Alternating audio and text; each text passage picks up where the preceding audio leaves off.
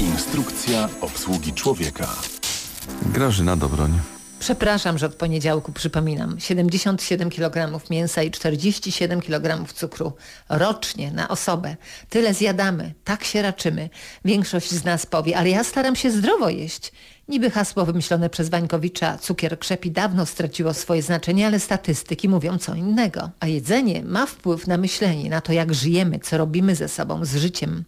Doskonałość, szczęście, sukces – przy tym jadłospisie i słabym funkcjonowaniu to codzienne mrzonki.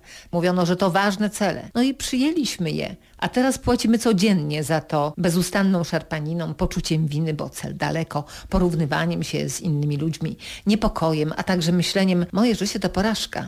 Tomas Navarro, psycholog, autor książki Potęga Niedoskonałości, ciesz się tym, co masz. Pisze, życie jest, jakie jest, ale nie takie, jakie chcielibyśmy mieć, bo na wiele spraw nie mamy wpływu albo mamy ograniczony wpływ, więc nauczmy się umiejętnie korzystać z tej całej sytuacji. Ważna w tym jest nasza reakcja na to, co się dzieje. W tym życiowym kalendarzu nie ma stałości, a jak coś takie się wydaje, to i tak kiedyś się skończy. Dlatego warto pogodzić się z niedoskonałością. Nie wszystko musi się udać, nie wszystko nam może sprzyjać. Kiedy tak będziemy postępować, łatwiej dostosujemy się, dostroimy się do każdej zmiany. I ważne, nasza reakcja na niedoskonałość to klucz do rozwoju. Stanie się jeszcze lepiej, kiedy skupimy energię na tym, co da się zmienić. Czasem nad zmianą trzeba mocniej popracować, czasem mniej, czasem przeczekać do odpowiedniej chwili, ale zmiana jest na stałe wpisana w nasze życie. Ale my wolimy narzekać, użalać się nad sobą, obwiniać i marnować czas. Nie ta praca, żonie daleko do ideału, z dziećmi nie ma kontaktu. Nawara proponuje inaczej rozłożyć akcenty w myśleniu i działaniu. Jeżeli pochodzisz z domu, gdzie pracowało się dużo, z musu, z konieczności, a powrót do domu był wylaniem złości, bezsilności, oskarżeniem innych o nieróbstwo, to dziecko ma przekaz, który stanie się jego punktem odniesienia w dorosłym życiu. Tam, gdzie rodzice pracowali z pasją, a kiedy ta wyczerpała się, poszukali innej pracy, dziecko wyniesie z domu, że jedno się kończy, drugie się zaczyna, elastyczność wyniesie. Czasem trudno od razu znaleźć satysfakcjonującą pracę, ale to nie jest powód, żeby nie szukać zajęcia, które nas ucieszy. W czasach mojej młodości mówiło się nie narobić się, a zarobić. Ostatnio nawet spotkałam takie osoby. To listonosz, który nie chce jeździć po wsiach, tylko czeka w miasteczku, aż odbiorca będzie jechał w tamtą stronę i łaskawie odbierze paczkę. Delikatnie przypomniałam mu, że dojazd do wsi to jego praca. Ma dobry samochód, a ja tego dnia się nigdzie nie wybieram. Ten miły człowiek już innym głosem dopowiedział, o tak nie będziemy ze sobą rozmawiać.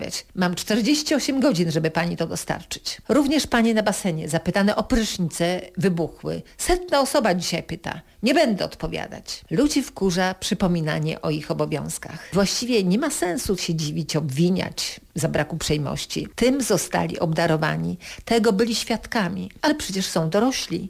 Dlaczego nie pracują, by ten schemat zmienić? Sama po sobie wiem, że w nerwach nic sensownego się nie wymyśli. A tak jak w piosence, że po nocy przychodzi dzień, a po burzy spokój, człowiek wyspany ma inną opcję i rozwiązanie klaruje się. Czasem trzeba nawet szerszego kontekstu, by zrozumieć i odpowiedzialności. Ale jak zdarza się sytuacja, że na razie nic nie można zrobić, warto pogodzić się z tym, nie zadręczając się, ale mieć to w sercu, w głowie i z pokorą czekać na okazję, by temat zamknąć. Zresztą pokora zawsze jest potrzebna, bo rozwijamy się dzięki doświadczeniom.